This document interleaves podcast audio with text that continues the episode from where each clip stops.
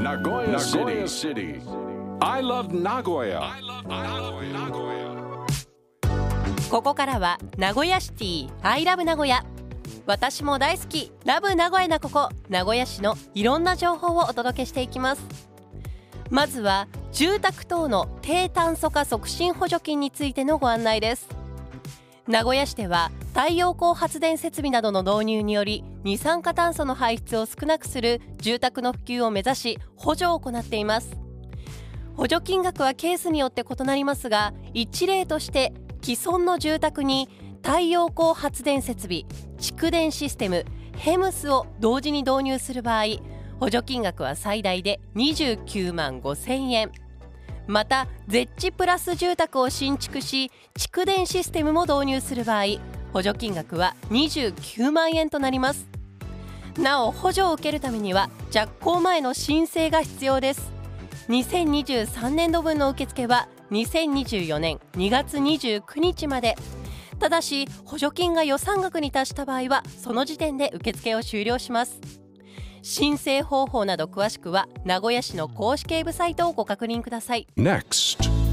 続いて PPA モデルを活用した事業用太陽光発電設備導入補助のご案内です。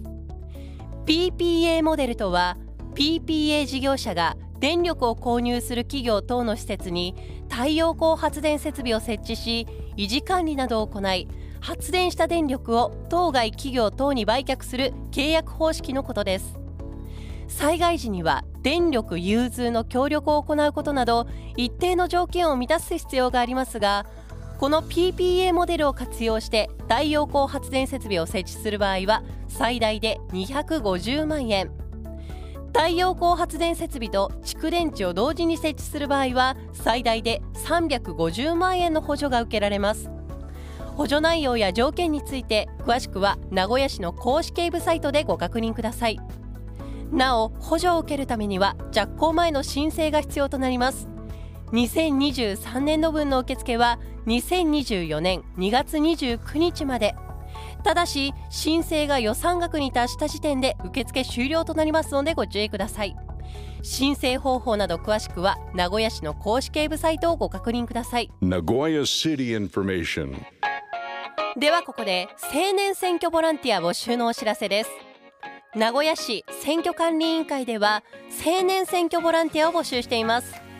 主に10代から20代の方を対象とした選挙啓発イベントの企画運営をするボランティアで基本的には毎月1回程度平日の夜間に企画会議を行っています。昨年度の実績としては愛知サマーセミナーでの選挙講座および親子向けの投票体験イベントの開催。各種選挙の啓発活動などがあり過去には選挙後に行われる当選証書の授与式に出席するという貴重なチャンスもありました。青年選挙ボランティアは高校生から25歳までの方で名古屋市内在住在学在勤であればどなたでも登録できます。登録方法など詳しくは名古屋市の公式ウェブサイトをご確認いただくか名古屋市選挙管理委員会電話052-972-3316 052-972-3316までお問い合わせください。